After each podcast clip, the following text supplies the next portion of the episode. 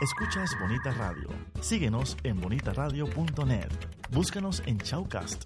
Descarga la aplicación XIIA Live para tu celular. Programa tu propia radio con podcast a través de iTunes e iVoox. En línea con tu mundo. Las expresiones vertidas en el siguiente programa no representan necesariamente la opinión de Bonita Radio. Las opiniones son exclusivas de sus autores. Este es el podcast donde exploraremos la historia del deporte puertorriqueño. Hace el wind-up, ahí va el lanzamiento, la tira y el doble línea tremenda. Entra Messi César, la bola pica, va a dar contra la pared. El título de Brasil, lo logró, lo logró. Presenting Puerto Rico. Medalha de ouro e campeã olímpica. Representando Porto Rico, Mônica Puig. Rosario to center field. Profar makes the catch. Correa tags. The Twins turn and Puerto Rico is moving to the final. Y lo que ocurre en la actualidad en el mundo deportivo. Esta es la milla extra. Bienvenidos amigos y amigas a la milla extra. Estamos transmitiendo en vivo, bueno, en vivo no. Esto es un podcast de los estudios de Bonita Radio en Atorrey, Puerto Rico. Le habla su anfitrión Rodrigo Otero Goico. Me conocen como Roadcast. Estoy aquí con el señor Sixto Ortiz en los controles.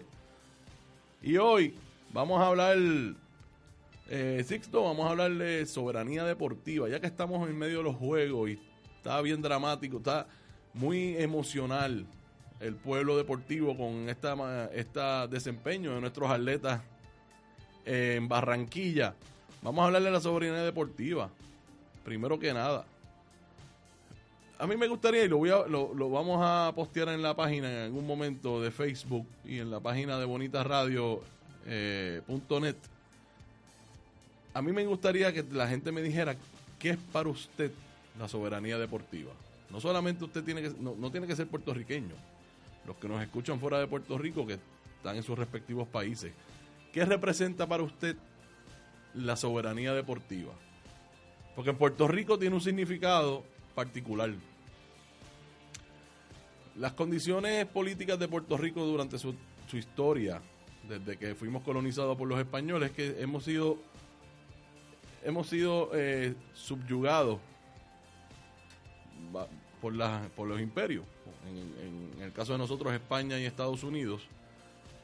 Y cuando se nos otorga la soberanía deportiva que el Comité, Olímpico de Puerto Rico, el Comité Olímpico Internacional no las, no las da en el 1948, Puerto Rico ha utilizado eso como un mecanismo de, de brillar y de dejarse ver durante, en, alrededor del mundo. Y nosotros creo yo que hemos hecho un excelente trabajo en al respecto. Y quiero hablar un poco de la soberanía deportiva de Puerto Rico y cómo llega. Esto, yo eh, haciendo investigación, pues los voy a leer extractos de la, enciclopedia de Puerto Rico, que la pueden conseguir en, en, en las redes, está disponible. Y la soberanía deportiva de Puerto Rico, pues se deriva de una gran historia, de una historia eh, deportiva que surge cuando llegan los españoles acá. Ya los indios, los taínos ya tenían algunos deportes, uno eh, le decían eh, pelota, que era un juego más o menos como voleibol, es un- era un híbrido entre voleibol y soccer y fútbol. Y tenían, eh, lo usaban como recrea- recreativo, los taínos cuando llegaron los españoles, de hecho los españoles empezaron a jugarlo también con ellos, en, eh, según los escritos de ellos.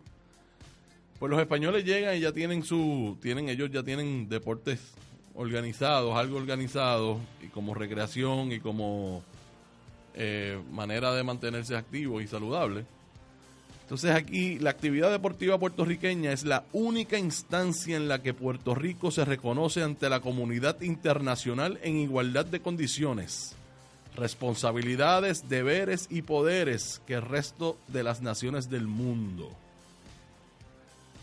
A lo mejor para personas que viven en otros países esta, esa oración no es tan potente. Pero estoy seguro que para nosotros en Puerto Rico sí es una oración bien, bien, bien potente. Porque esa es la pura verdad. Nosotros brillamos con nuestros atletas, nosotros brillamos con nuestros artistas, nosotros brillamos con, con nuestros pensadores, escritores, Esa es la manera que nosotros nos hemos dado a conocer y respetar en el mundo, como nación, porque les guste o no si lo somos. La isla, como resultado de su soberanía deportiva, se ha caracterizado por los notables logros de sus, de sus talentos. Entre muchas otras cosas, la comprueban lo más, los más de 30 campeones mundiales de boxeo profesional y la gran cantidad de peloteros que han tenido una actuación destacada en las grandes ligas del béisbol profesional. En eso no hay duda de nuestros logros. Aunque se desconoce con exactitud la fecha en que comenzó la práctica del deporte de Puerto Rico, cuando llegaron los españoles en el 1493, encontraron que los residentes de la isla jugaban lo que ellos llamaban batú, que era una mezcla de voleibol y fútbol. Durante los próximos 400 años, los puertorriqueños y los españoles residentes en la isla practicaron diversos deportes, aunque no de forma bien organizada. Entre ellos se destacaron los asociados con los caballos, como las carreras por las calles de las principales ciudades. Igualmente se conocía la equitación, las cabalgatas, los rodeos y las pruebas de lo que hoy se conoce como paso fino, que aquí hablamos muchísimo de paso fino, creo que fue en nuestro segundo episodio, que hablamos de la Feria Dulce Sueño. Trajimos aquí un invitado que nos, que nos ilustró. Así es que en las primeras décadas del siglo XX el movimiento olímpico fue adquiriendo mayor fuerza, importancia e influencia en todo el mundo, con lo cual aumentó también la cantidad de países participantes en las Olimpiadas. Puerto Rico se inició en estas competencias en el 1948, bajo el liderato de Julio Enrique Monagas. Ha participado desde entonces en todas las pruebas multideportivas internacionales a las que ha tenido acceso, ignorando todos los llamados de los boicots que en ocasiones se han realizado.